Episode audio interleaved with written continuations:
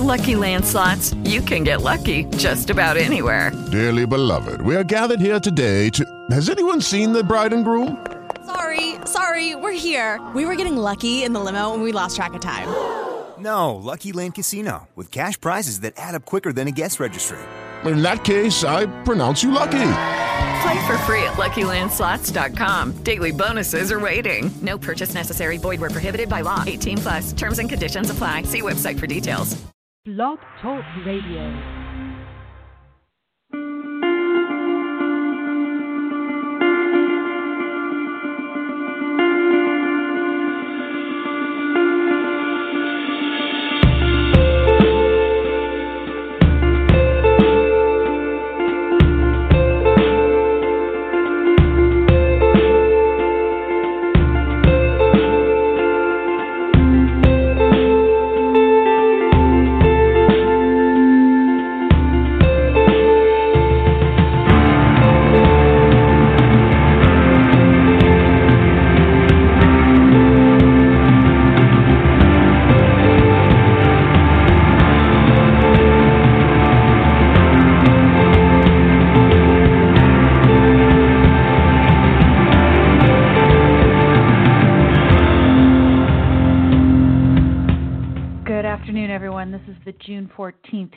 2017 edition of Don't Let It Go Unheard, and this is where we discuss news, politics, and culture from the perspective of Ayn Rand's philosophy.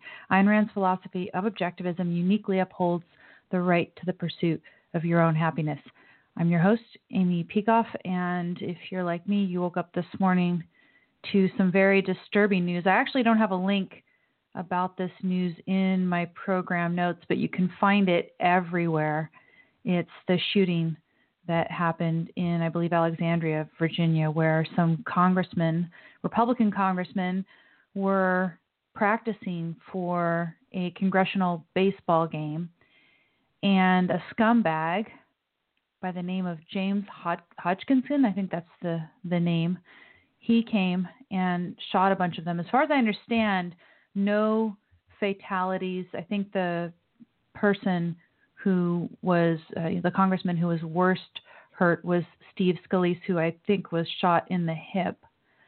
Uh, luckily, some people were thinking quickly and used a belt as a tourniquet and stopped the bleeding. And uh, we also had the Capitol Police come and shoot this guy. And I, I understand he succumbed to his wounds; that he's dead, and that's good.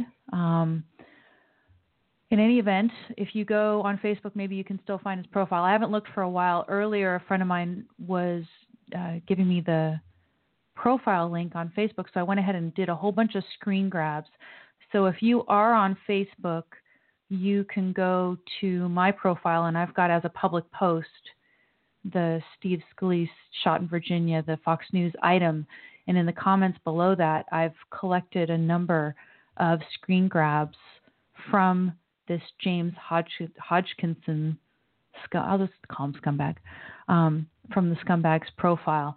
And you can see totally avid Bernie supporter. He actually once used a picture of FDR as his profile picture. You can see it in some of the photos there. I don't know if his profile is still available. I guess I might as well go ahead and go search for it. Kudos to um, yeah, okay, he's there. Well, actually, no, I don't know if he's there. Let's see. I do not see a profile. I don't see a profile. Yeah, I think now they've taken it down. Um, it it was up for quite a while, so kudos to Facebook for not immediately pulling it down. I've got a number of screen grabs, like I said, for you. If you aren't on Facebook and you can't easily access my Facebook profile and see what I've got collated there, you can go to Daily Wire, where Ben Shapiro, as I understand, collated a number of things. But what can I tell you about this guy? Um, let me. Yeah, some other people also did some grabs as well. Um, let me get to where my screen grabs are. These threads sometimes get a little bit unwieldy. So, on one of the posts on March 22nd, it was a change.org petition. U.S. Senate, we want to have the legal removal of Trump. You know, they want to remove him from office. And Hodgkinson, the scumbag, I, I'm not supposed to keep saying his name, the scumbag, writes Trump is a traitor. Trump has destroyed our democracy. It's time to destroy Trump and company. And one of my friends commenting on that particular one, Mark Monroe, says, I guess he wasn't being metaphorical here. And I, you know, I guess that's the idea. He shows up and decides he's just going to shoot up a bunch of Republican congressmen because he disagrees with them and he thinks that, as he calls it, democratic socialism is the way. His current profile picture had been a you know image of part of the American flag with the words over it democratic socialism um, explained in three words quote unquote we the people and that was his profile picture and then his header photo you know was uh, Bernie Sanders so this guy avid Bernie Sanders supporter had a lot of followers very enthusiastic people. He shared this change.org petition, and apparently there were 431 reactions on his Facebook page. So I guess he had somewhat of a following there on Facebook, although not a whole pile of friends. Um, real, not uh, not attractive person. He had just a huge fire as one of his featured photos, right next to a picture of Bernie Sanders if you dig, if you you know if you were if you were in his profile and you were digging into last year, in December of last year, he posted another Change.org petition, and there was some HR 6340 Presidential Accountability Act, like, you know, some sort of leftist thing, who knows. And the scumbag writes in his own intro to this change.org petition that he shared, he says, we don't need or deserve a billionaire for president. There will always be a conflict of interest. Millionaires are bad enough. So, millionaires are bad. I mean, what, as president only? Is that it? He doesn't want anybody who has money to be president. If you think about it, somebody who actually has money has the potential to be disinterested in participating in the cronyism. Not that they're going to be, but if someone is independently wealthy, maybe they don't care to start getting in on, you know, Washington business as usual, where they use the knowledge that they have about the laws that they're going to pass, i.e., the guns they're going to point at various sectors of the economy. Uh, they use that knowledge to trade on it and become wealthy. So you think you could welcome someone who is wealthier, but I think that this guy had a contempt for people who were wealthy as as such. It probably just wasn't billionaires who become presidents, probably billionaires as a class, unless of course they go around abjectly apologizing for their wealth and pledging to give it all away. And then I'm sure that this scumbag would think that that's okay. Uh, you know, obviously, when people have been voicing all kinds of ideas like this forever, and yes, I criticize them.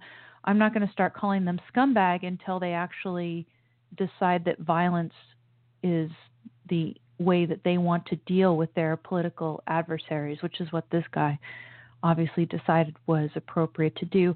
One more screen grab that I got was something that he shared in May 2015. I was just scrolling back through whatever was publicly available, and he shared some comment, uh, comic, a comic from some place called Go Comics, and I didn't even bother to go read the comic. I just I grabbed it for the intro written by the scumbag. Uh, the intro to this comic, Mike Luckovich, I guess a Republican, uh, he says, worthless piece of sh, you know, in the Republican Party. Just that that's how he's referring to people. Real hostile scumbag, obviously. Uh, there's a lot of people who use this sort of language out there. There's a whole bunch of commentary out on Twitter about, you know, wouldn't you expect that somebody like this scumbag would be encouraged by the recent acceptance in some leftist circles of portrayals of violence against our president, for example. You know, Kathy Griffin thought, oh, ha, ha, let's just hold up a head. And then there was recently a dramatic depiction of an assassination of Trump. Everybody thought, oh, it's so brave. What does it do? It encourages people like this. There's another shooting that happened recently, and I haven't gotten any real details on it. I, I was going to the website. Rob Abira shared a link over on the Don't Let It Go on her page. There's been a shooting at a UPS facility in San Francisco, and I don't know what's behind that. But that was not my planned topic for today. It's just what I woke up to this shooting against our congressman. Uh, when you know we've got we've already had violence in the context of people expressing ideas, you know, just regular citizens expressing ideas in the context of protests, maybe a pro Trump supporters, you know, meet rally or whatever. They have a bunch of Trump supporters gathering together, and then you have the Antifa coming to answer them. Uh, we've got the leftists on campus trying to shut down conservative speech on campus, and we've talked a lot about that. We've talked about, uh, you know, the the danger when the leftists believe that the answer now is violence, that they're not going to try to answer these ideas that they disagree with with arguments of any kind. Instead, they're going to use whatever they've got there, you know, their bodies. I guess some guy was calling recently for, you know, people who oppose Trump to pick up bricks or something. There's a lot of reference to using violence and acceptance of the idea of using violence against those who don't want to give the leftists their way. The leftists have been told for, you know, I mean, you could say centuries, but certainly since the progressives have, have, taken over in education, they've been told that they are entitled to demand the sort of things that they are demanding. And all of us evil non leftists are denying them their due. And, you know, like, who, who are we to deny it? They're going to go out and go ahead and use violence if necessary. Hell, I was threatened this week, not with violence to my person, but I was threatened this week with someone was going to steal my luggage because I had said that if I was on, there was this one flight where Jimmy Carter went around shaking everyone's hand on the flight. Now, I mean, first of all, he's causing travel, you know, travel delays for everybody. Traveling is stressful enough. It's all you want is Jimmy Carter running around glad handing everybody and delaying your flight. But supposedly on this one flight out of LA to Atlanta, he walks around and shakes hands with everyone on the entire flight. This is a news story that local Fox News was reporting. And the thought occurred to me, and apparently it occurred to a number of other people too, although they didn't go out and tweet it like I did. Um, I said, hey, you know, did everybody do this? Right? Um, I wouldn't have done it. I wouldn't have shaken his hand. I wonder if there's anybody who decided not to. And I got the most vicious, vicious reactions for not wanting to shake Jimmy Carter's hand. And as I said, you know, I mean, they used horrible, foul language. They called me every name, including vulgar names. Uh, but one guy actually said, "You would do it, otherwise, I would steal your luggage, bitch," which is what he said. um, so yeah, you can be threatened simply for not shaking Jimmy Carter's hand in America today.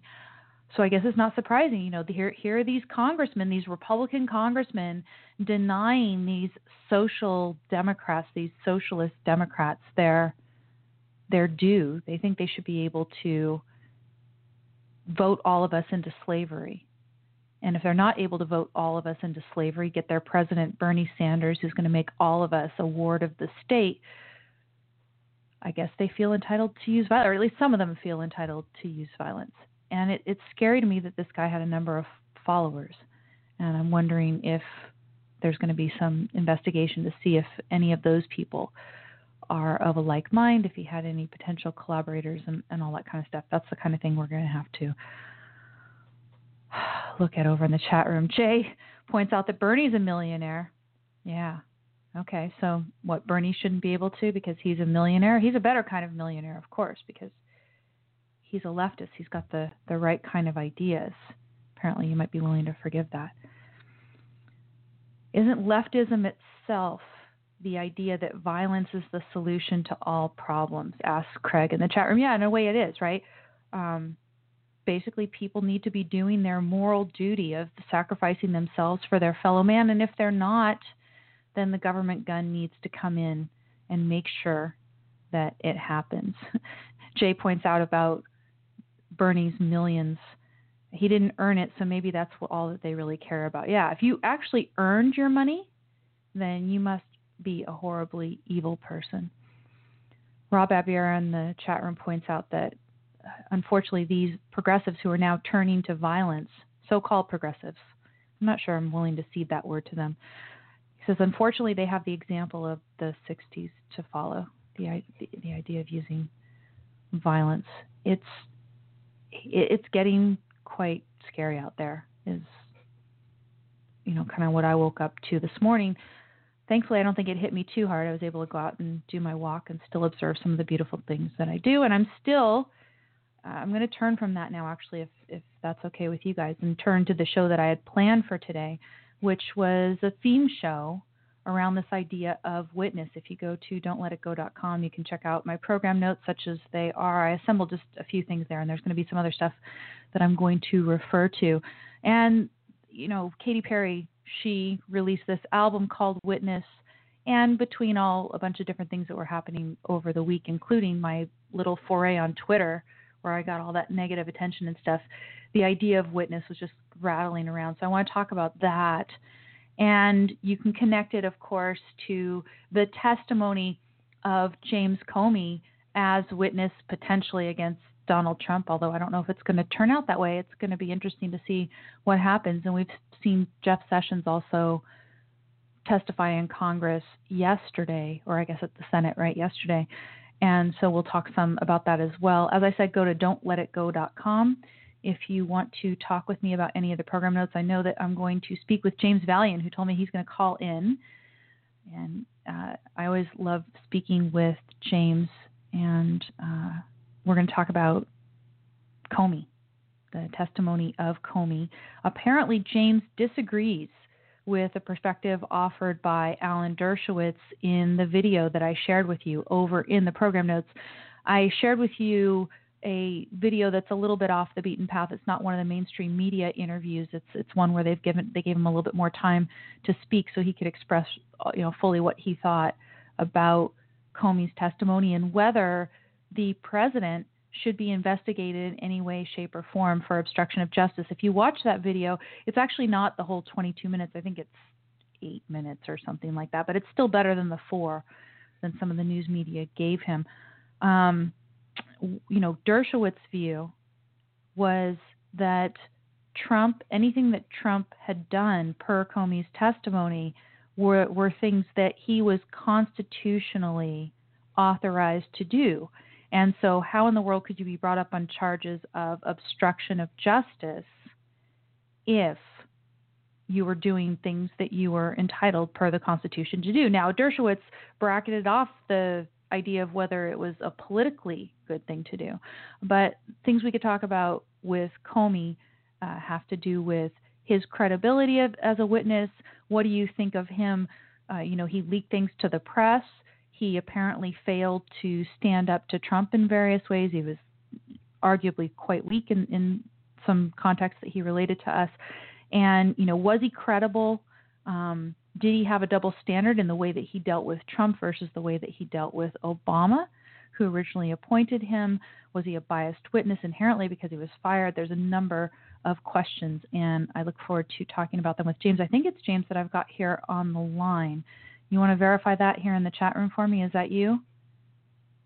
Who's on hold? Here he says, yes, he is there. Okay, so let me go ahead and grab him. Oh, my Windows just, just did all those the funny things that they do. There's certain gestures you do on a Mac, and suddenly everything changes. Okay, I think I'm picking you up here. James, are you there?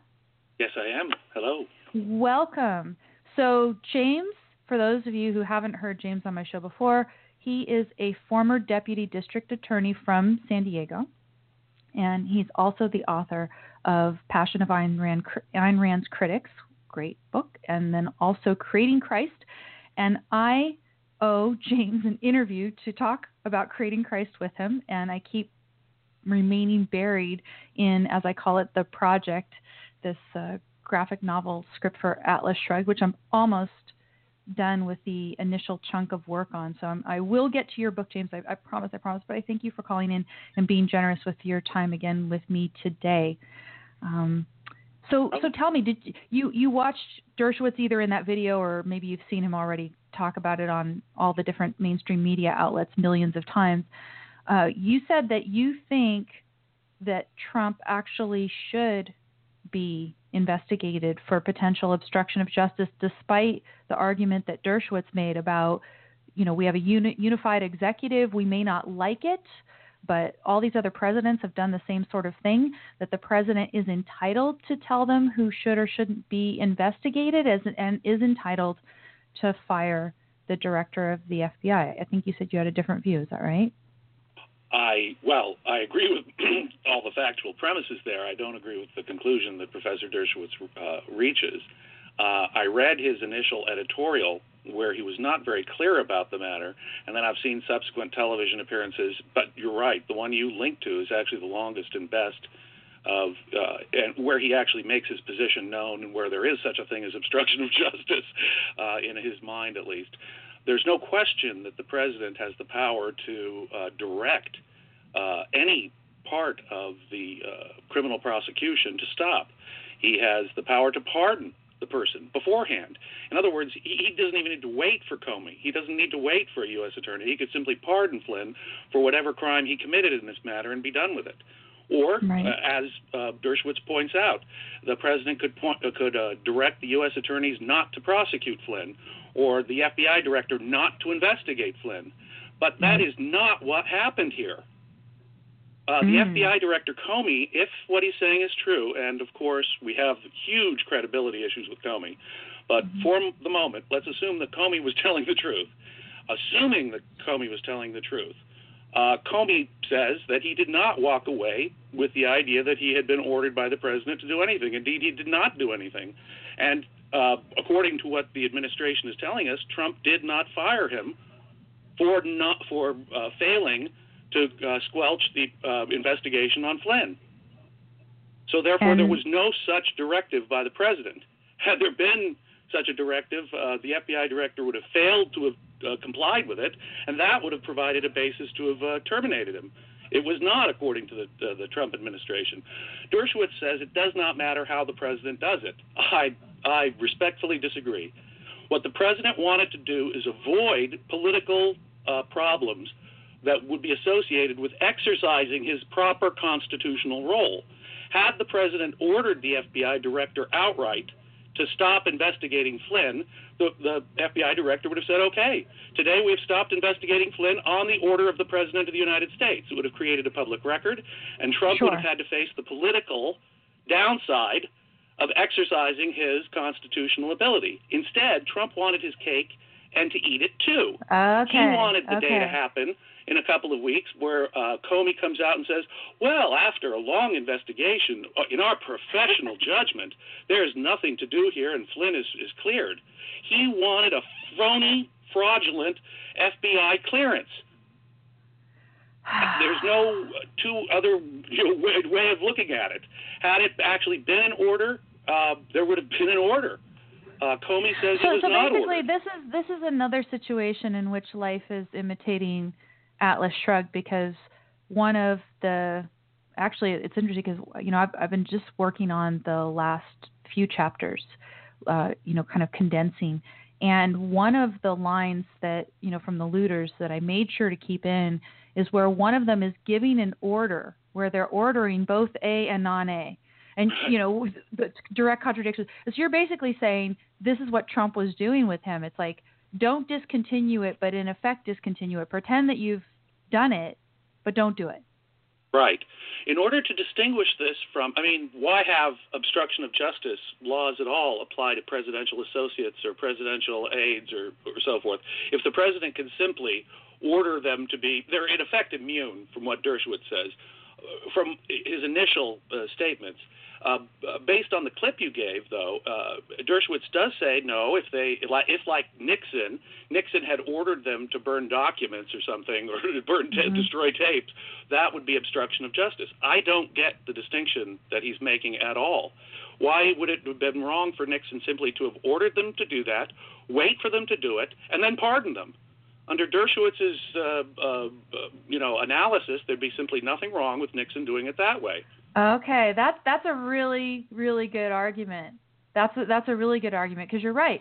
You know, he's he's saying there's such a big difference between ordering somebody to do something illegal versus ordering something that's within your constitutional purview. But you're saying, well, since it's within a constitutional purview to pardon the people, then you can order something criminal and then pardon them.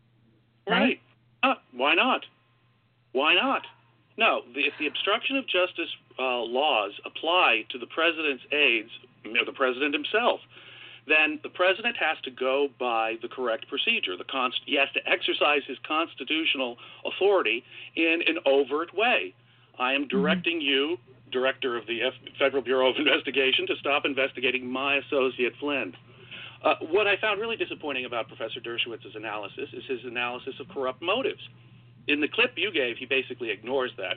But in his uh, article, he does concede that if there were, was corrupt motives on the president's part, then the president himself might be guilty of obstruction of justice, theoretically speaking. Well, wait, what about, hold, hold on. The fact that this is a pre- close associate of Trump's, Mr. Flynn, the fact that Trump closes the door, the fact that Trump doesn't make an order, which would create a public record, but then starts pleading the guy uh, as a, like a character witness. You know, he's a pretty good guy. He does not analyze it like a cop or a prosecutor would. He just says, "I hope you can see your way to, you know, clearing to letting go Flynn." Wait, wait a minute. What he obviously wants, wink, wink, nudge, nudge, is an official FBI clearance of his buddy Flynn without his fingerprints on it at all. Well, that's and, not and basically, his but basically, executive Comey, discretion or his constitutional power at all. right, right. But basically, Comey did the same thing with Hillary Clinton, right? Trump was asking if Comey's telling the truth, then all Mm-hmm. Trump was asking Comey to do is for Comey to do exactly what Comey did for Hillary Clinton last Right. year. Right. Yes. That's all he was asking. Now, I agree with Dershowitz. I don't think this is going anywhere. Not only do we have a Republican Congress, but this Republican Congress uh, has just gone through the whitewashing of Hillary Clinton. they have Mm-hmm. no motive to move one pinky on this, and I don't expect anything to happen. Uh, also, Comey has huge credibility issues, as you pointed out. well, and that and that was the thing I was going to ask you. So, so you're saying that probably nothing is going to go forward on the basis of any of that testimony because of Comey's credibility issues and because we have a Congress that you know Republican led that isn't going to do anything about this. So, so you think it, it's going to go nowhere? Of course, Dershowitz predicted it was going to go nowhere. So, what about the Sessions testimony? Does that add anything into the mix from your perspective or not? Well, I think the underlying reason for the whole investigation has just totally fizzled. I don't Right. think they've shown any collusion between Trump or any of his top aides, at least, and Russia on the you know uh, plot by Russia to affect our election. And until and unless they have some actual evidence of collusion on the part of Trump or his people uh, with Russia on that matter, uh, the whole investigation. I think the, you'll hear more and more. It started already. More and more uh, clamor to shut down the entire investigation. Right. And but Flynn, I mean, what do you think that there's something there that Trump was scared that they would discover? Well, let me put it this way: even if there's no underlying crime, if someone is committing obstruction in the process of squelching an investigation that doesn't look good, it's still obstruction of justice. It's still, you know, getting in the way of an investigation uh, for corrupt uh, reasons. And if you, if this case, by what Comey says, didn't make it out, uh, uh, then I'm not sure what could on the part of the president, honestly. Now, uh, you know, Comey did treat, like I like we've been saying, uh, Comey treated Trump very differently than he treated the Democrats last year. Um, and uh, Comey is trying very hard to recover his own credibility. And he was very cagey. He released uh, information that was very embarrassing to Lynch and the Democrats in the very process. I think he very much resented having to deep six the investigation of Hillary last year, uh, but he wanted to keep his job.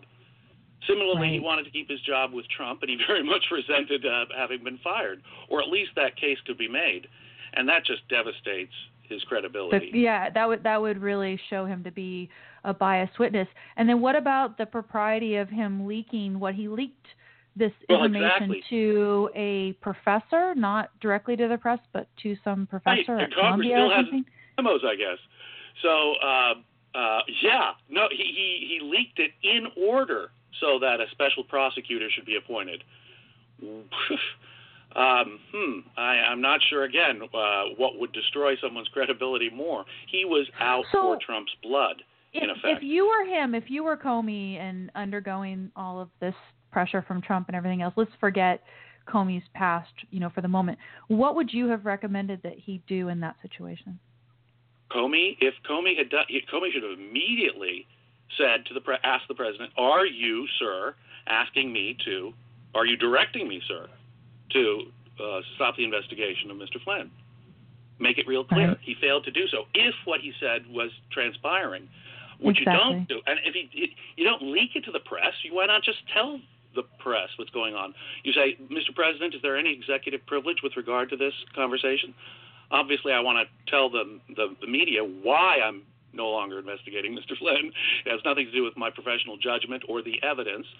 It's because you, the chief executive, uh, has direct uh, are directing me to to do it, and Right. that is uh, what he should have done as FBI director with as an FBI director with integrity. But I'm afraid he doesn't have much integrity in my view. He says he was asked, "Do you think that what Trump did was obstruction of justice?" It's not for me to say. Well, it was for him to say that what Hillary did was not a crime, uh, and before the U.S. attorney had spoken, and that would have dramatically prejudiced any case against Hillary had the U.S. attorney disagreed with him. So he's willing to insert his professional opinion as to uh, whether it is or is not a crime when it comes to Hillary to get her off the hook. But then Sure. having laid out basically a case that he knows that every Democratic legal pundit out there is going to cry obstruction of justice about, oh, it's not for me to say. Oh, come, come.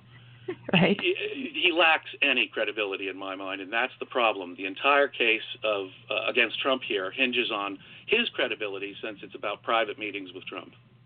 And in terms of the Sessions testimony, a lot of whether you think that the investigation should go forward, you know, about Russia trying to influence our election, it depends on what you think of his credibility as well. What do you think of Sessions' credibility? I think Sessions actually had. I'm not a huge Sessions fan for a number of reasons, but on the other hand, when it came to this, he struck me as being credible. Um, he, he did appoint a special counsel at the appropriate time, right? And uh, it seems to me that he's trying to be careful. There was a moment where, I mean, he uh, sort of asserted executive privilege without the president asserting executive privilege. I think Right. that was a little funky. Uh, yeah, but, you know, I was I was reading I was reading in to- New York Times about that. I was I was reading in the New York Times because I've I've got a link to the New York Times article, you know, and I I was looking I was looking to see if uh, Shapiro Ben Shapiro did some nice summary work on the Comey stuff, but Uh-huh. then um, I was looking for a similar summary of the sessions, and he may have just gotten caught up in the whole shooting and everything and not being able to to do that. But um, you know what he was saying basically. Oh God, I'm I've I've lost my thought here about where were we? I lost my thought. I'm I'm on like five different stories now. I'm I'm totally lost. What what what were you Sessions just saying? credibility. A Sessions credibility, yeah, he he thinks that there's basically no way. He actually posted one link where he says, you know, this basically wipes the whole story with Sessions. Um, oh yeah, no, I was saying why I went to New York Times. Okay, so I went to New York Times because uh, Shapiro didn't have a story. Sorry, I had to re- re- recreate my train of thought. So in the New York Times story, I was reading about that use of, you know, kind of invoking executive privilege without, right? And apparently, this is a long-standing tradition to Right. go ahead and protect the confidentiality of those conversations with the president without an actual invocation of executive It seems privilege. to me if, if you haven't cleared it with the president or at least one of his top aides, you should uh, be free to say, "Hey, I don't want to answer this Until I know, clear it, right? Yeah, right. uh, without asking whether they would assert executive privilege. It makes sense. I wouldn't yeah. hold that. now, I mean, you know, what you could do if you were really a proponent of transparency is before you show up to that Senate hearing, you could say, "Oh, I, I'll anticipate that they're going to ask me about so and so. What do you give me permission to say versus not?" Right? Um, Right. But Right. isn't it convenient to walk into the hearing not having done that legwork? Oh darn, I haven't asked him, so therefore I've got this plausible deniability. I can just go ahead and invoke this like everybody else does. Right, right. You know, the Democrats got a little spoiled because Trump did not invoke executive privilege with regard to Comey's testimony. Mm-hmm. He said, in fact, Comey can testify about anything, even about our private conversations, the very sort of thing that the president can assert executive privilege about. Um, and it's funny, instead of saying, hmm, that may add to Trump's credibility against Comey's, because Trump is willing for Comey to say whatever he wants to say, um, um, uh, but it, it, then they demand that Sessions uh, uh, uh, speak about everything. No, that makes sense. I, I wouldn't hold it against uh, Sessions. Right, right. Okay. So Sessions, good credibility. Apparently, he just completely nixed ideas of collusion with Russia within that testimony. But you know, obviously, we have to be open to see if there's going to be some some uh, evidence forthcoming. I was going to ask you, James, are you willing to to stay on and discuss another topic or two, or do you have to go? Um, sure, sure. I just hope I have something I can, I can add on the well, no. So, so one, of course, is this issue of the leftists, or at least this particular scumbag leftist, deciding that he would actually use violence to go after Republican congressmen. You know, as I'm putting it, they believe that they're entitled to their demands, which is they want their socialist utopia, and here these evil Republicans are standing in the way. And I guess he was going to go ahead and use a gun it's so, to. It's so funny, you know. I remember the day back with the horrible Columbine, um, Colorado high school bombing back in the Clinton mm-hmm. administration, and cl- when Clinton responded to that, he practically blamed conservative talk radio um, for having, uh, you know, made this, these teenagers, uh, you know, become violent and shoot up the, the school. Mm-hmm. Um, and today, it's crazy. We actually are in a situation where there are major voices on the left which are calling for violence. I mean, right? Just a just a couple months ago, we, I was reading all those editorials about, hey, it's okay to punch a Nazi, meaning mm-hmm. anyone who's a Republican or a Libertarian. Okay. If if we get to the point where it's okay to punch a Nazi, meaning anyone who's a Republican or a Libertarian, you know, what's the difference between punching and shooting, right? Um, well, and of course, you know, these are the congressmen, so they are the most evil. Right, that's what I guess we could pull out the gun. Horrible so-called fascists, which all of us apparently are, because we are not disgusting leftists, right? Right, right, and you've got the the, the comedian uh, uh, Kathy Griffin with the with the bloody head of Trump, right? Okay, a taste mm-hmm. a tasteless joke, but you know, had this been any kind of conservative humorists or pundits or media people talking about Obama, can you imagine the hue and cry from the media? Why, mm-hmm. you're causing the violence. Next thing you know, they're going to take a shot at Obama. Um, right.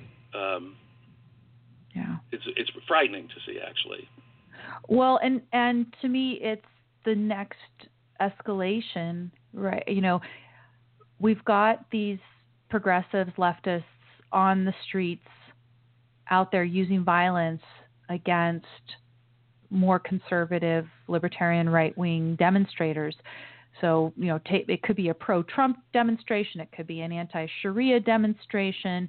These Antifa people are going to go out there and they are using violence. And apparently, our police force, or the police forces around the country, are often under the sway of liberal politicians or maybe even conservative politicians who don't want to stick their neck out, right? And right, no, Milo at Berkeley is a classic example. Milo mm-hmm. uh, is invited properly by Berkeley. The speech is approved. He, he, but instead of being allowed to speak, uh, there's violence. There's windows broken. There's innocent people standing in line who are attacked, punched, maced. Literally, I mean, I saw the video. There's one woman just standing in line to see Milo at Berkeley, and she's maced just some some thug walks up and mazes her in the wow. face. An unarmed woman just because she's standing in line to hear a speech. You don't even know what her opinion is. So and they were breaking windows and setting fires and jumping on cars and punching people and uh, just so that Milo couldn't speak and they succeeded. Milo couldn't speak. Well, how many people get arrested and prosecuted? Hmm, crickets. Right. Crickets. Right. Because we all and, know that the campus police won't do a thing about that kind of thing. Right. And and so now with the police not doing their job, there was a story in New York Times I shared a couple weeks ago about some right-wing groups are getting together and they use as you know sort of their rallying cry that if the police are not doing their job in defending them, they are going to have to defend themselves. And you We've know, as far as I know, had there's- right-wing hate groups, neo-Nazi, white power supremacist, horrible hate vi- groups that advocate violence. What the left violence does is it gives them kind some kind of moral justification. Yeah now i don't i don't think i don't think that all of these um Hmm. these people who are you know these these some of the right wing groups that are coming up in in reaction as far as i know they are articulating a goal of only responding to the initiation of force and and they're saying we're doing this only because the police are not protecting us the police are defaulting on their job Well, that's of- inevitable. um, Yeah. Now, you know, um, surely, surely not all of them are good, and that you know that's the thing. We're going to have all But types of, of police violence on the street. But here, we- here we have an escalation, right? We have the next step, which is here are these congressmen just out there practicing baseball, and this guy thinks he's entitled to just go up there and shoot them up for political reasons because they are, you know, in government in positions of power, and they're denying him and all of his cohorts what they think is their due. Right, right. Well, they're not taxing the rich, I guess, is what this guy Right. wanted to do. Okay. So I mean, Tax- does it does it did it did it add, you know, in any significant way to pessimism on, in your mind when you saw that news this morning? That that was really kind of my question. To me, it's an escalation. It is a big step. Yeah. Uh, it is an escalation. They're taking shots at congressmen now. At least one, some activists is. I still think you know there there have been shots taken at Democratic Congress uh, people in the past, and okay, um, that's a nut. I said, and I'm willing to say that this is uh, until we see a pattern. I'm willing to say that this is still a relatively isolated case, but it's sure um, it's sure tempting given the amount of violence that the left is advocating and turning a blind eye to and um, celebrating in their way. Um, Mhm. It's very disturbing to see this happening now. I don't think it's unrelated. That's for sure. Yeah, I mean, so so in in effect, keep our eyes open. I mean, to me, obviously, it, it's it, it's very very disturbing, but I'm not, you know, giving up hope. For for example, um, but it's it's it's definitely a keep your eyes open and, and watch this trend and and see what happens. And we are going to need people to get a handle on the idea that we need to have freedom of expression, that we need to insist on dealing with each other by means of persuasion and not by force. And this needs to be a consistently brought out message in, in the culture. If we don't see it in the culture, I mean, we should see, and this is the thing that, you know, I need to go check the pulse on Twitter a little. I've, I've looked at people who have, you know, post some summaries of it, and they're saying it's, it's pretty bad. Some of the leftists are out there cheering on Twitter. And uh, you know, maybe that's just a few, a, a small minority. Of course, any of those people should be researched by FBI, right? This is publicly available information. They should be looking at anybody who's cheering this type of violence and maybe see what other sorts of things they're posting and if they're posting incitements and all that kind of stuff. That these people should be investigated. Um, maybe you know we can hope, like you know you were saying, that it's isolated, that it's a very small minority and maybe they're a very vocal minority that happen to be having an impact out there on what we see on the on the internet.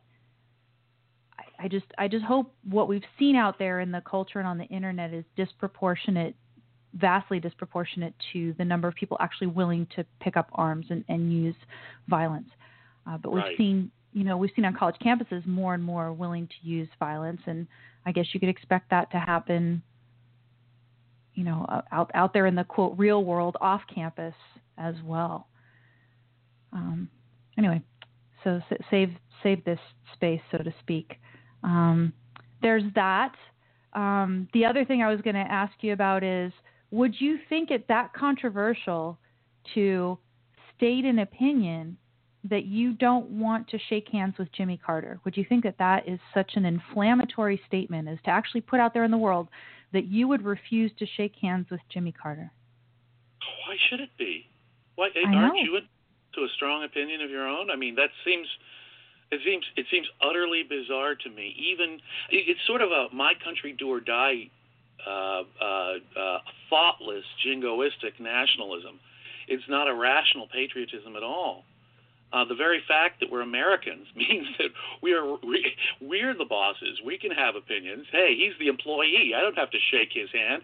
He was unceremoniously removed from office by the voters, by the way. Um, yikes!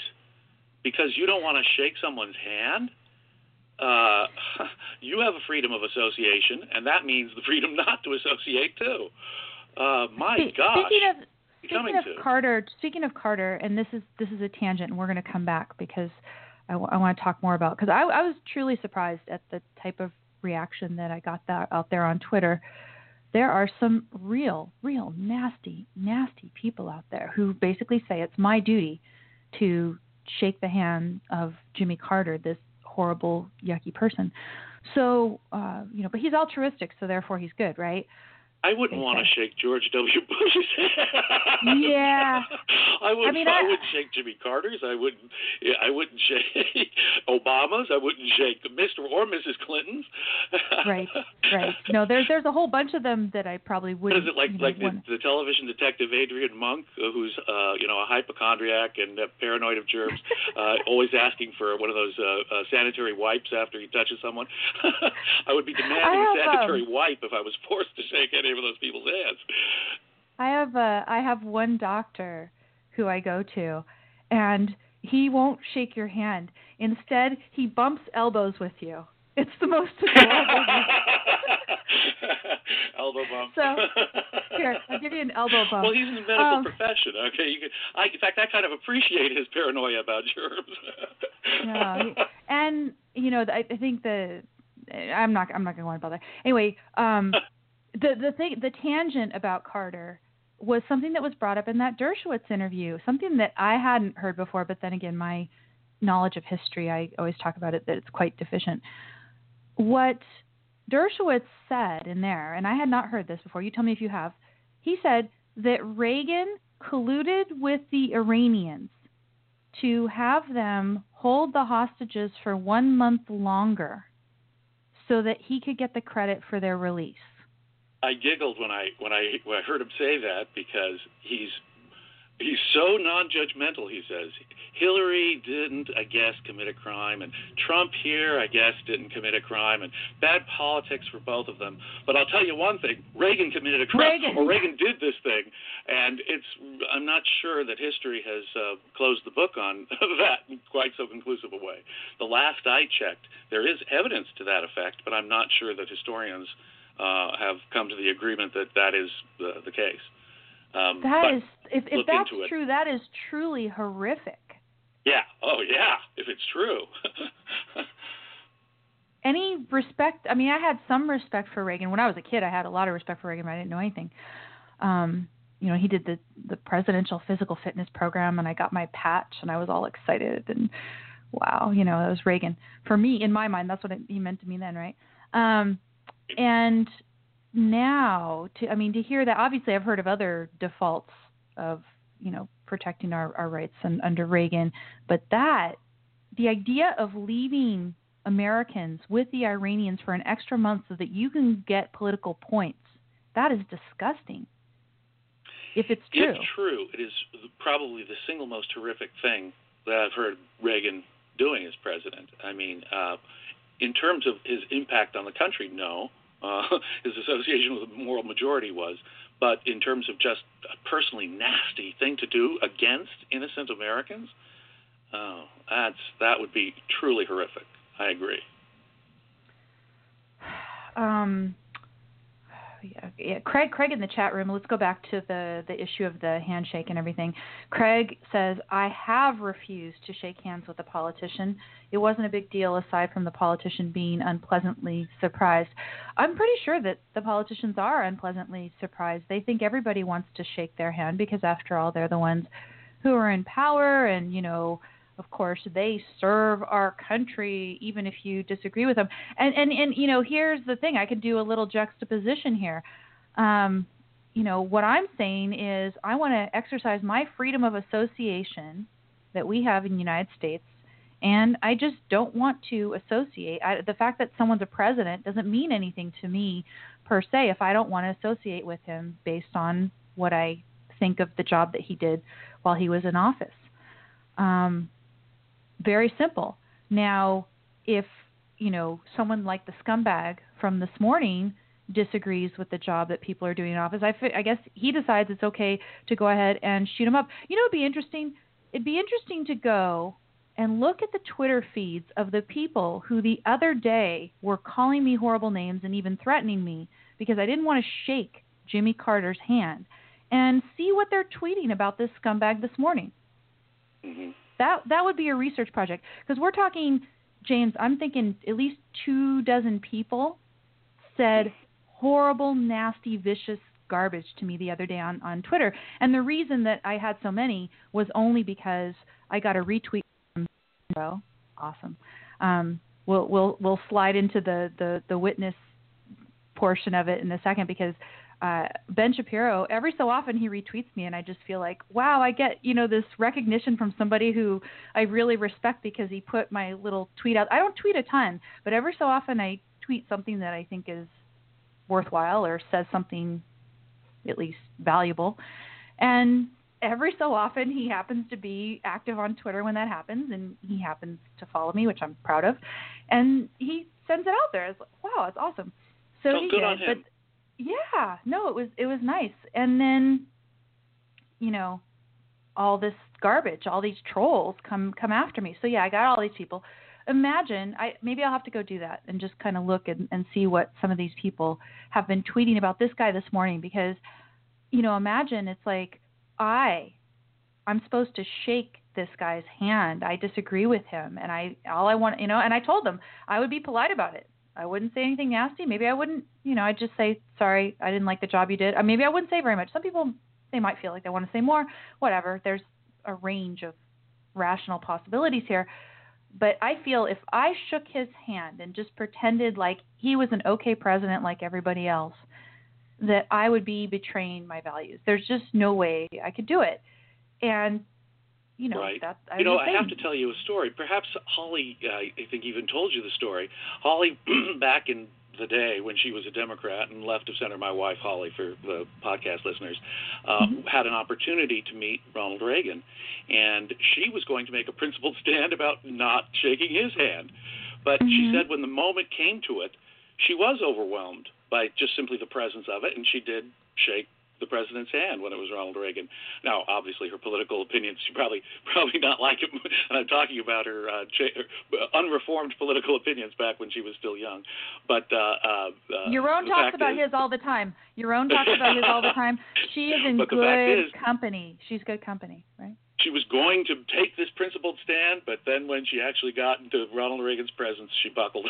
she shook his hand politely. Wow. Now, if I end if I ended up knowing that he had let these people rot over in Iran for a month, and then they asked me to shake his hand, I'd do the same with him. You if know, I believe just, that there's no way I'd touch him. Right. Oh, God, politicians. See, and yeah. I, I think I think they're gross. And all I'm advocating is that I would not want to shake their hand. I wouldn't want to give them that sanction. And of course, I will continue to speak out against them as long as people listen to me do so. This is the thing that I do. And what we need is we need the left in this country to get back to the idea of civilization that we deal with each other by means of, of persuasion and, and not of right. force. The same sort of person who threatens you for not shaking a president's hand, I bet, would be the same kind of person who would believe that there should be laws against flag burning maybe laws that someone has to take the Pledge of Allegiance or something um, on the right or on the left. We're seeing this new hate speech kind of advocacy of censorship. They'd probably be the kind of person who says, yeah, uh, we should have hate speech laws and safe spaces on campus and so forth. Um, they're the kind of person who has no problem using either force themselves or the force of law, I'm willing to, to, to wager, to coerce patriotism on the part of Americans and uh, or, or, at least good behavior on the part of Americans in some other way, uh, and uh, that's very scary. Um, yes. That's that's yes. the short road to fascism. yes, and and last week I was linking this to the fact. I mean, there's two different things going on on campus. One, the thing that Jordan Peterson was eloquently speaking about a few weeks ago, the fact that the campuses are this racket for propping up and pushing the ideas of these leftists, you know, sustaining the careers of these horrible leftist intellectuals, such that the leftists just go that unchallenged. That is the single most important issue facing us, what's going on on campuses, and the right. unremitting propaganda that college freshmen are subjected to in the social sciences and the humanities. And right. that what a heroic stance Peterson is taking. The government should defund the social sciences and humanities. Yes. They are nothing but uh, bastions of, of, of, you know, hot houses, in, in effect, of political propaganda uh, and creating new uh, uh a new cadre of, of minions of communists and, and fascists. Yes, yes. And then if you come, and, you know, and he talked about that 80% of their articles that are published and stuff, they aren't even cited by anybody else. It's just out there for vanity and stuff. It, it's nothing. It props up these careers of these people who are just indoctrinating the the youth of the country. So you combine that with something we talked about, I believe it was last week, the fact that the schools are not teaching critical thinking. And so not only are they, you know, being, you know, indoctrinated with this or is it being, you know, presented to them, it's they're they're not being given the tools to even question it as it's being presented to them. And they feel you know not only that they have to absorb what the professor is telling them the leftist professor is telling them they also feel threatened when they're confronted with people whose ideas they disagree with. They don't feel intellectually capable to engage in persuasion which is how rational beings deal with each other. They it's not surprising that they resort to force, is, is what I'm saying. So, not at all. They have force protected uh, bubbles that they live in. They're in a heavily subsidized, monopoly protected, uh, tenure protected positions. And, you know, if, if just a quarter or a third of the professors in the humanities and the social sciences believe something other than hardcore leftism or socialism, you know, okay. But that's not the case. We have 90 plus percent of the professors out there in the humanities and the, and the social sciences that are hardcore leftists. It's yep. way out of whack in terms of you know being representative of the American uh, population. The American population does not have to subsidize these propaganda machines, which is in effect all they are. When if you sit through a women's studies course, no, no, no, mm-hmm. no, just sit through a regular literature course right. that undergraduates have to take uh, subjecting Shakespeare, for example, to deconstructionist, post Marxist, feminist analysis. My God, it's mind warping. It not only doesn't not teach critical skills, it actually inculcates bad mental methods and horrible ideas. Yes, Um, and, and that's the thing. I think I think you have to have those two pieces. It's not just that you have to have a substantial minority with the non-leftist ideas. We need some conservatives, some libertarians, some objectivists. We need a, a you know, a diversity of ideas on campus. So suppose you have that. That's not enough if the students do not have the critical thinking skills required to sift through all the different views yeah, that course. they're presented with as well, right? You got to have both. No justification for the government to be involved in education whatsoever. Indeed, it is inherently dangerous for the government to be involved in any way, shape, or form. Uh, just as it's uh, necessarily going to ideologically step on toes for the government to run elementary schools and primary schools, because they have to make decisions about evolution and school prayer and all kinds of other value assessments. So, necessarily, even just subsidizing universities and colleges will necessarily be an act of ideological bias on the part of the government, which is always and inherently wrong. Um, I, I feel very strongly, as you can tell, on this issue. Uh, uh, yes.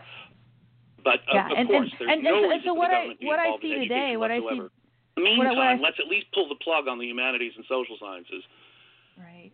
Right. They should sink now, or swim on their own. Thank you very much. Let's um let's let's shift because you know I, again this is this is my show and often I have these ideas I want to do some indulgent things and and the overarching theme that I had today was witness where I want to tie in you've got Comey as this witness and then we're going to I want to talk about witness the the concept that Katy Perry is trying to to put out there and in her way which is I think well meaning but of course it's in, incomplete and she comes from a somewhat left wing perspective, I think by default because of all the voices that she's got going around her. Now, w- one thing I want to make clear if James, if you agree to talk with me about this issue of, of witness, being a witness, and and Katy Perry, um, it does not mean in any way, shape, or form that you like Katy Perry or her music.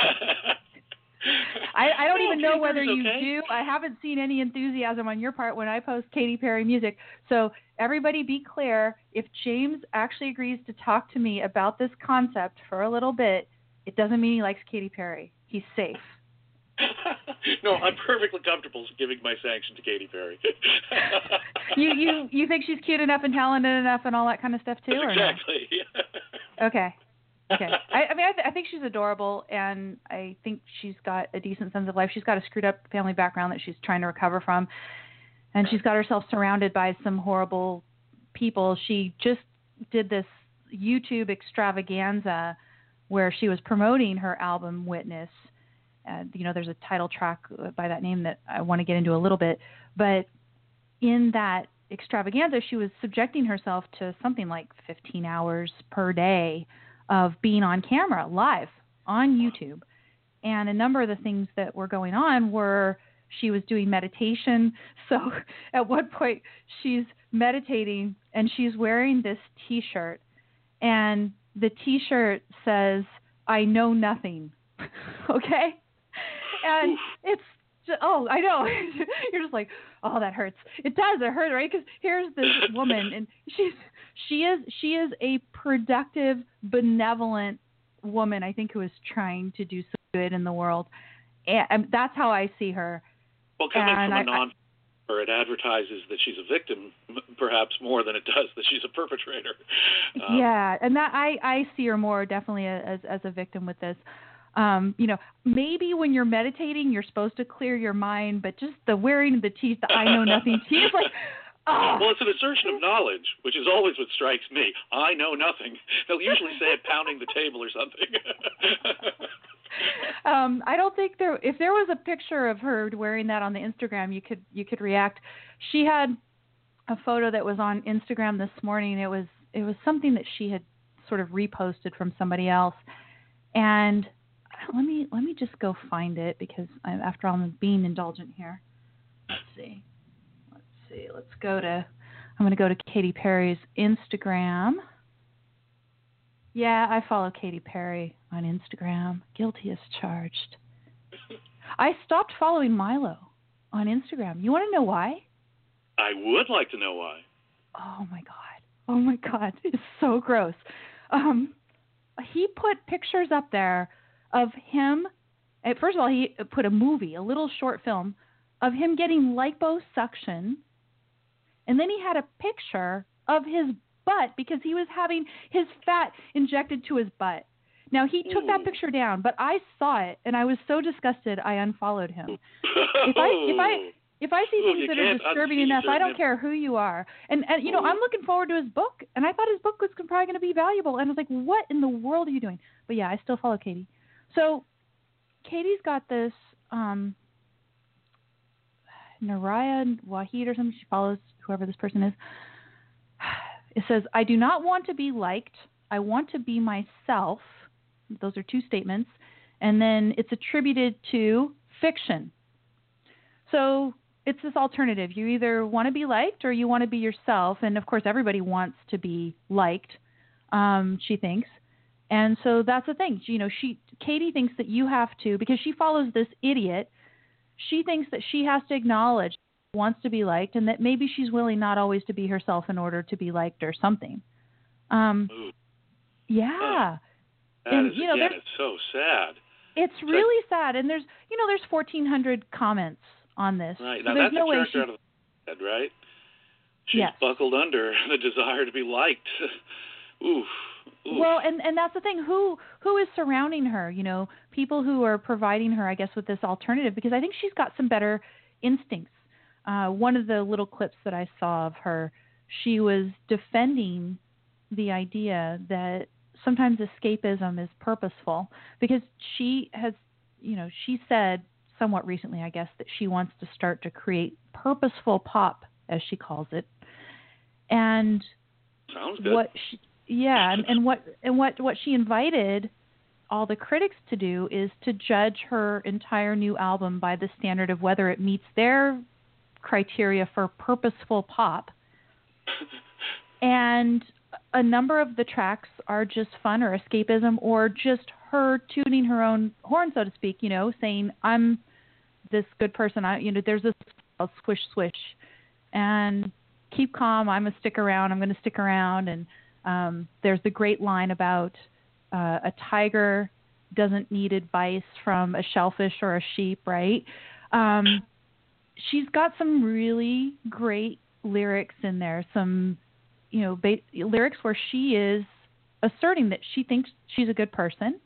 Um, you know that the people who are her critics and stuff, she's not going anywhere, and, and she's got a lot of lyrics along those lines in other songs before this album as well, right? So because this album doesn't have a whole bunch of political statements and you know statements of sacrifice for your fellow man and how miserable life is and everything else, it's not purposeful enough for these critics, and they've all not all of them, but a ton of them have panned it.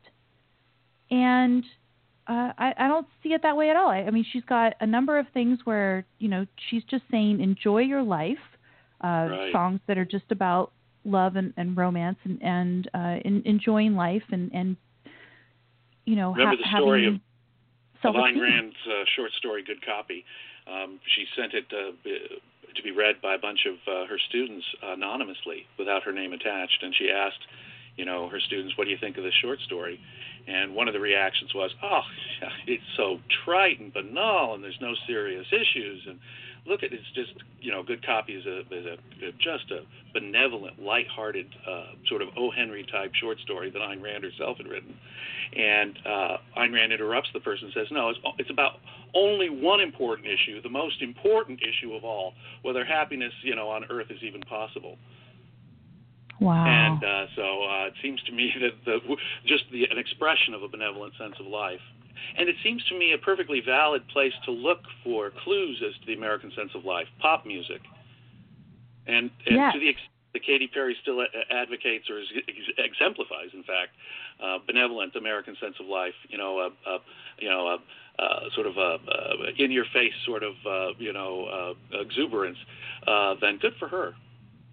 And and that is what she does. And then of course she does have that song chained to the rhythm which is you know not going to be necessarily the most sophisticated commentary on the fact that we live in social media bubbles but it was a good one and the video was quite disturbing in in some ways as well and just really well produced. Yeah, very effective. so yeah. So i mean she is making some statements. I think she is making the statements that are you know consistent with the issues that she is concerned with in her own life which she's totally entitled to do. Sometimes i get self-indulgent on my show. Um and then you know she's making statements that are at the level of, of her capacity to do that. Um you know she has this this song called witness in there. And you know she says basically she's you know she's looking for a witness. And i was going to ask you because you have done some work on christianity of course she's taking this concept of witness from christianity the idea that christians are supposed to be witnesses for jesus and she's bringing it into a secular and even romantic context right? You know she she's basically looking for a partner someone who, who she calls the witness who's going to to to be with her. And i'll i'll take a look at the lyrics but my question for you would be are are you aware of anybody trying to kind of transport this concept or and how do you understand that concept of witness that she's trying to some people Well, might say hijack I, I, I'm not um, I, I- not being uh, as familiar as I should be with how she uses it. I'm not sure I. I okay I so can, let me let me go to let me go to the lyrics then let me go to the lyrics there's right no doubt Because- uh, it's a concept that goes way back in Christianity. The Yeah. concept of evangel is news. Here's the new word. Here's the news. Here's the good word, as they say. So it's it it it would basically be me. Uh, it would mean um, digesting for yourself the what God says, the Word of God, what it means, and Now, then concept- explaining it to other people. Right. Um, the, the concept of word, of course, is a very uh, uh, you know, profound symbolic meaning um, uh, in Greek philosophy and in Christianity, and, um, and, and in the history of Jewish thought as well. And uh, so depends what you mean. And of course, there's the you know, whole idea about the Gospels. Are they eyewitness testimony? But in effect, they're you know testified brother.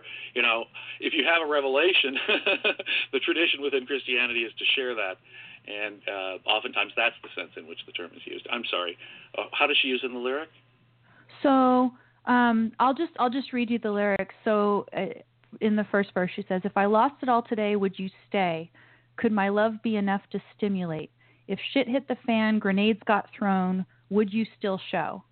Could you go down with me to the mat? Could we get back up and eventually laugh? Roll eyes at the highs, cheers in the lows, and stay in the flow." And then the pre-chorus says, "Cause I only got this life, and I ain't got the time not to get it right." And then she says, We're all just looking for connection. We all want to be seen. I'm looking for someone who speaks my language, someone to ride this ride with me. Can I get a witness? Will you be my witness? I'm just looking for a witness in all of this, looking for a witness to get me through this. Uh, second verse. Great. It, it's it's it's a it's a beautiful song. She says, uh, "When you tell me everything and there's no holes, you can scroll through anything. You've got the codes, nothing to hide. It's all in the eyes, and we just know." Again because I only got this life, you know, et cetera, looking for connection. Um, and yeah, and those those are those are really the verses.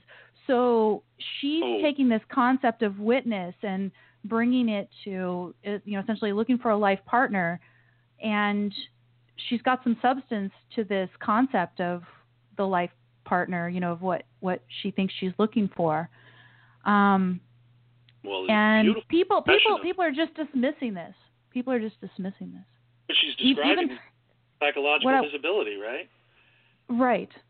And it- that's not the kind of uh, desi- wanting to be, ple- you know, liked or pleased that I object to at all. That's a healthy, normal need uh, for other human beings. Uh, it, it, when she, if, if to the extent she says, I, you know, uh, surrender my true self, right? Um, you know, not true to myself when I act in order to be liked by others.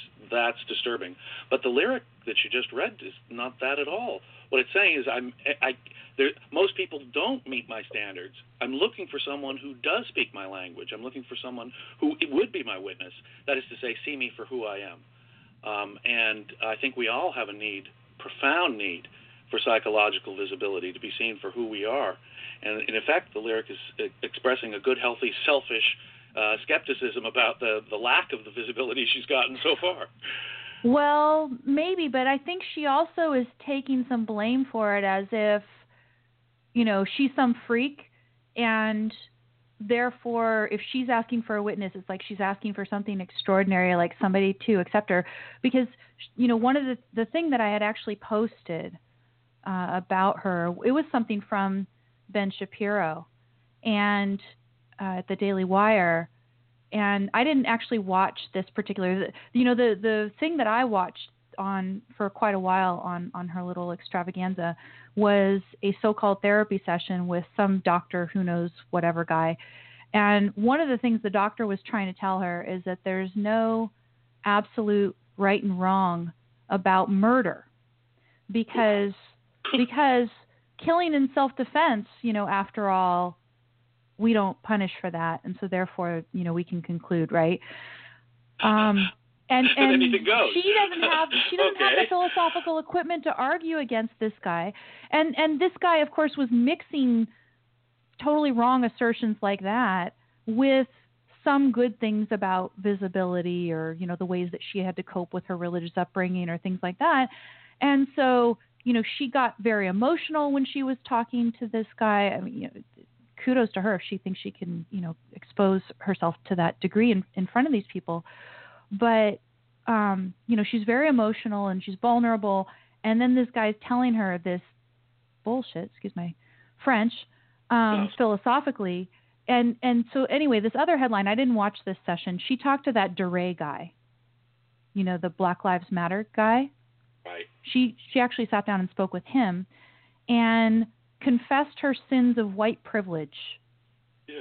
to him Yikes. okay so my concern is is that whereas yeah if you take those lyrics on their face and maybe you know before she went through all this maybe she did have that higher opinion of herself i mean she's got that wonderful song rise you know and uh, all kinds of you know firework and and wonderful things that where she would be asserting self-esteem um, and joy and you know, when she's going around confessing her sins of white privilege to these leftist people or talking about, you know, there's a duty to help out others at the Boys and Girls Club at this one and the other stuff too, I'm concerned that this is going to have an effect on her and her ability to stand up for herself and say, you know, if she's asking for a witness, she's not asking for something extraordinary because she herself is a productive, talented woman who provides a lot of value and joy to the world.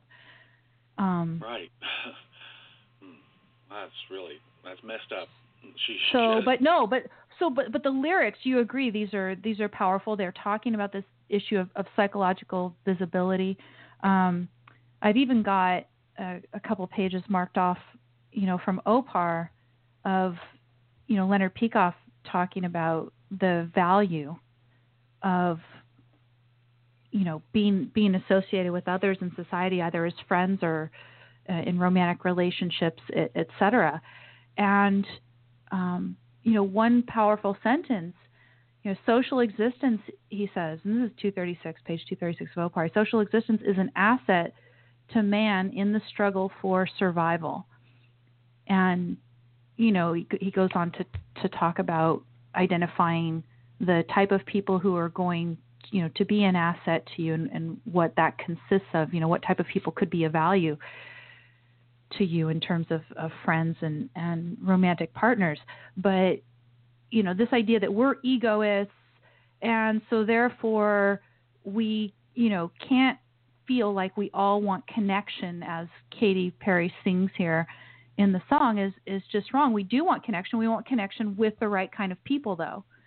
And you know, I'm like you, James. If I look at these lyrics, I want to project onto Katy a healthy self-esteem and and someone who's going to be strong in the face of assertions that she's an example of white privilege, but apparently she's not.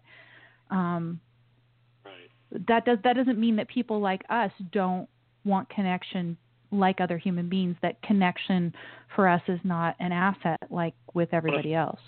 We want to find it in the lyrics of Katy Perry songs and that's why we do it, and that's why we we we project what we do and give her the benefit of the doubt to the extent that we can. But you know, shy of someone else being an objectivist, of course, it's a question of mining for the value um, that a person has to offer to us, whether it's Jordan Peterson or Katy Perry. Um, uh, we have to be uh, discriminating, obviously, and and you know keep our eyes alert because it's uh, uh, maybe a selective or partial value, but uh, there's nothing wrong with that. I think we should we should actively pursue. We should act. We should be active miners of those values, even if we have to get through some hard rock to get to the value. Uh, now, to the if, if all we're doing is finding a single rose petal on a huge pile of manure, yes, uh, obviously we should be wasting our time. But no, to the, exactly. To the extent there's a, gold, a real gold nugget there to mine for, it's worth blasting away some granite.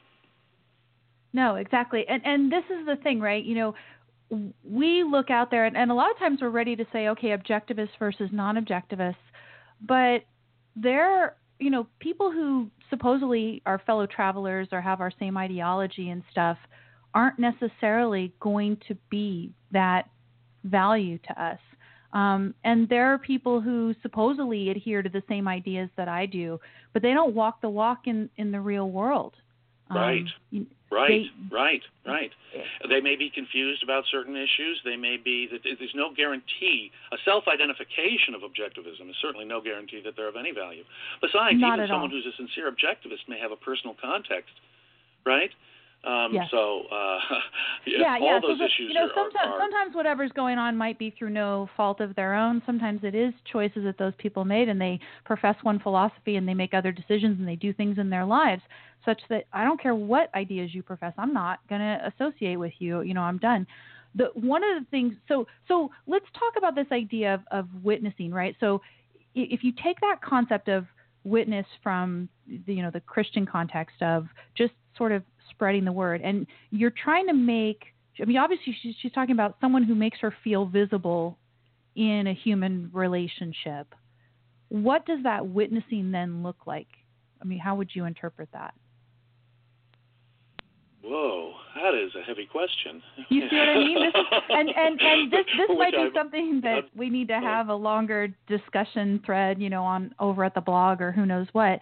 But Yeah. I'm, you know, she's she's making this attempt to port this religious concept of witnessing into the context of human relationships, and I was interpreting it as as something like reflecting back to this person that you share values with Right.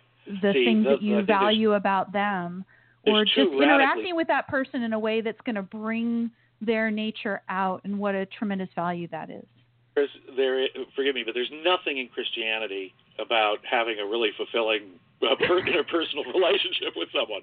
What the concept in Christianity about witness is, it's the duty of Christians to spread the gospel. Jesus specifically Right. commanded his followers to spread the gospel to all the nations of the world. And therefore, when a Christian, you know, the Christian missionaries that go door to door or go to, you know, the most remote, remote places in the world to spread Christianity, are are actually, uh, you know, um, embodying a command, uh, fulfilling a command uh, that Jesus himself repeatedly makes in the New Testament to convert others and to spread the word. So Christians have a positive duty to uh, make others, insofar as they can, Christians, or to at least share the word of Christianity with everyone insofar as they can. Um, right you know, it's interesting because Islam has uh, the idea, the very same idea, and they're very point blank do so by the sword if necessary. And for a long time, Christians had no problem doing so by the sword because although it's not explicitly kill the infidel, it, there is a positive duty to convert others to Christianity right uh, that Jesus expresses in, in the New Testament. so so so let me go back actually there was one part of the lyric that i skipped over there was a bridge that i um that i didn't read you uh, she says will you be my witness? Could you be the one that speaks for me? Right? Now you know so, someone who does actually express the nature of someone else who's able to do that is somebody who really knows that other person well. Um, you don't necessarily have to speak it and try to convert others and things, but it, maybe she's looking for somebody who is devoted to her, not in a truly religious sense of you know faith and all that kind of thing, but you know, show, show, she's, looking, showing. she's looking for devotees. Yeah, well, no, no, she's obviously looking for the you know the the one person, right? The for the person to ride the ride with her. Sorry, I just knocked over like The high priest of Katy Perry, yes. Okay. No, well, that's no, cool. no, no, Makes no, no. That's not what I mean, James. Well, so, well, no, actually, there's a benevolent way of even looking at that. No, I, I see see that because I do that naturally. I mean, when someone asks me about Amy Peikoff, I'm a natural advocate. you know what I'm saying? Well, if something is of value to me, I'm a witness on behalf of that value. Uh, but And I, I, I mean, think it's a I mean more of, I mean more of, of the sort of thing that you feel for your wife, for example. You know, the, the, the, the type of the devotion, the type of you being able to reflect back to her or be able to express to anybody else what her Okay, nature is, what is she's religious about. okay, I admit you. I admit to you that uh, romantic love is so total in its you know encompassment of the, the, your soul uh, that uh, yeah, that's you, a good analogy is religion almost uh, because Right. it is uh, this this total you know uh, being that you're bringing to the table. Yeah, I'm an advocate for, of my wife in a sense that's um, uh, perhaps a, a religious metaphor is appropriate. and and this is what she's she's bringing in here. So you know, first of all, good on her for coming from her religious background and feeling like she can bring this concept into the secular romance context because you know Yeah. I, I'm gonna I'm gonna take your word for it that Christianity doesn't tell you that this is a wonderful thing to have these fulfilling relationships with a, a fellow human being. So wonderful for that. I advocate but then, for the human values I have. It's not a duty like the Christian duty to spread the word. It's I just that's I want to because it's a value. I, I I need to protect it and foster it and cherish it and further it. Um, it's it's a selfish desire on my part to Well, further my own. And if if there's someone you love, you get tremendous joy in having the type of interaction that does either bring out the nature of the person or reflect back the nature. So it, it's it's in and of itself, it's a joyful activity. So, um, so there's there's that as well. But you know, so kudos to her for that. And then this is purposeful pop, right? Here she is taking this concept of witnessing, and she's it's not heavy. It's in a way the song comes across as a bit light, but there's you know some important things. And she she seems to really be searching for the you know the the meaningful connection with people earnestly doing that. And unfortunately as far as i could tell surrounding herself with some of some of the wrong kinds. Um so so that's sort of my thing does it seem like i'm on the track at least of interpreting this? I think we are on the exact same track on this. Okay. And then I was, you know, I, I jotted down some thoughts like I sometimes do when I'm putting these together. I had decided a couple days ago I wanted to do witness. Um, so religious to secular context, and obviously, if you know, you could be a witness for somebody else in a way that isn't the ultimate all fulfilling romantic relationship. We want, we want what you have, James, with your wife, right? Um, but I am officially the luckiest man on earth. there you go and i love it um so yeah that we do but obviously we, we we can quote witness for other people in different contexts and so the other day when i had this rattling in my brain and i've got these scumbags attacking me on twitter i kind of facetiously posted in my little thread about all these people threatening me and stuff uh the link to Katy Perry's song Witness like come on people support me like go out there on Twitter and retweet right there were a number of people who would just go out on Twitter and just kind of click like or whatever. I'm like, help defend me a little because I think I did something that wasn't wrong, that was actually right. Um, I wasn't out there going, yeah, I want to go stick my neck out today. I just said something that I thought was right. Um, but I, I felt like I said, uh, you know, Ben Shapiro Im- immediately retweeted me, but that's what created the whole shitstorm, as I'll call it. Uh, I felt honored also that Yaron later, Yaron Brook went on retweeted and stuff too, so gave me some support in that regard. And and then a bunch of other people when I asked was like, please come out there. Um, I didn't say it exactly that way, but that's what I was doing. Um, and you know, in that situation, maybe you don't like me for you know I, I got the nose ring and I'm kind of weird or whatever. But sometimes I go out there and I say this one good strong thing, and if you want to support me, I think that's an awesome thing, right? Um, Katy Perry, right? We don't agree with her on a lot of stuff, but you know I was out there. I was posting the other day. I posted this link to the Shapiro thing, and my little headline. I put myself out there, right? I say I like some of her music a lot, and I said sadness. It's, it's sad to me that she confessed her white privilege sins to DeRay. And someone immediately comes in and says this. I'm not going to say who it is. Uh, says her desperation to sell her crappy CD is pathetic. New lows. I'm like, okay. Um, a first of all, I like some of her songs. I think it came out that that person actually did also like some of the music before too, but just took, you know, undigested the word that this album was bombing and you know, uh, the you know, like I said, the critics panned it because it's not quote purposeful enough for them. It's not purposeful enough to enjoy your life or seek a fulfilling relationship by porting this concept of witnessing into the secular. Uh, it's not purposeful for us. Um, how dare you have fun and express joy, Katy Perry? Uh, but why why rain on the parade? And then somebody else in the same thread said, um, "What about her Obama dress and leftist mentality made you think that there was something good about her?" Okay, I will concede that Firework is a great song, but Katy Perry shows all the signs of Madonna future, right? Um, she's young. She has free will she's showing some strong signs of thinking that her life and pleasure and all of those things are good. And um, yeah, human beings have free will. So Right. why not hold out for the positive outcome? Why? Right. Right. Anyway, so what Yeah. I wanted to urge people, I've got like I've got 90 seconds left. They're telling me in my ear. I wanted to urge people to seek the positive, not to evade the negative. I'm always, like I said, I just unfollowed Milo. I'm still going to read his book. I'm still going to probably talk positively about his book, but I'm not going to follow him on Instagram. Um, you know, look for the positive in people and you know, don't assume that the person who quote calls himself an objectivist is for that reason good, and don't assume that because Katy Perry has allowed herself to be co-opted by leftists, she's therefore bad. Amen. Witness, witness a bit, right? Yeah, amen, exactly. And sister. Um, so, uh, James, we do have to go. Thank you. Tell people where to find you and your book. um, Amazon.com, uh, Creating Christ, uh, or uh, BarnesNoble.com. Okay. Thank you so much. And we will do this. I got to get finished with the Atlas project, but we will do it, I promise. Thank you, James. No problem. Okay, Okay. we'll talk again. Now I got to get my cursor over so I actually hang up on you. Okay, I got two monitors going here at the same time. Thanks so much, James. Uh, everybody else, go to don'tletitgo.com. We can continue the conversation. Let me know what you think of witnessing, etc. And I will speak to you next week.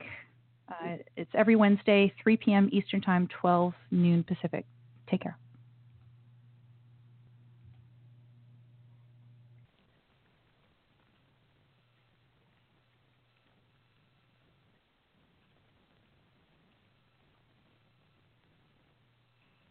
Lucky Land Casino asking people what's the weirdest place you've gotten lucky? Lucky? In line at the deli, I guess? Aha, in my dentist's office.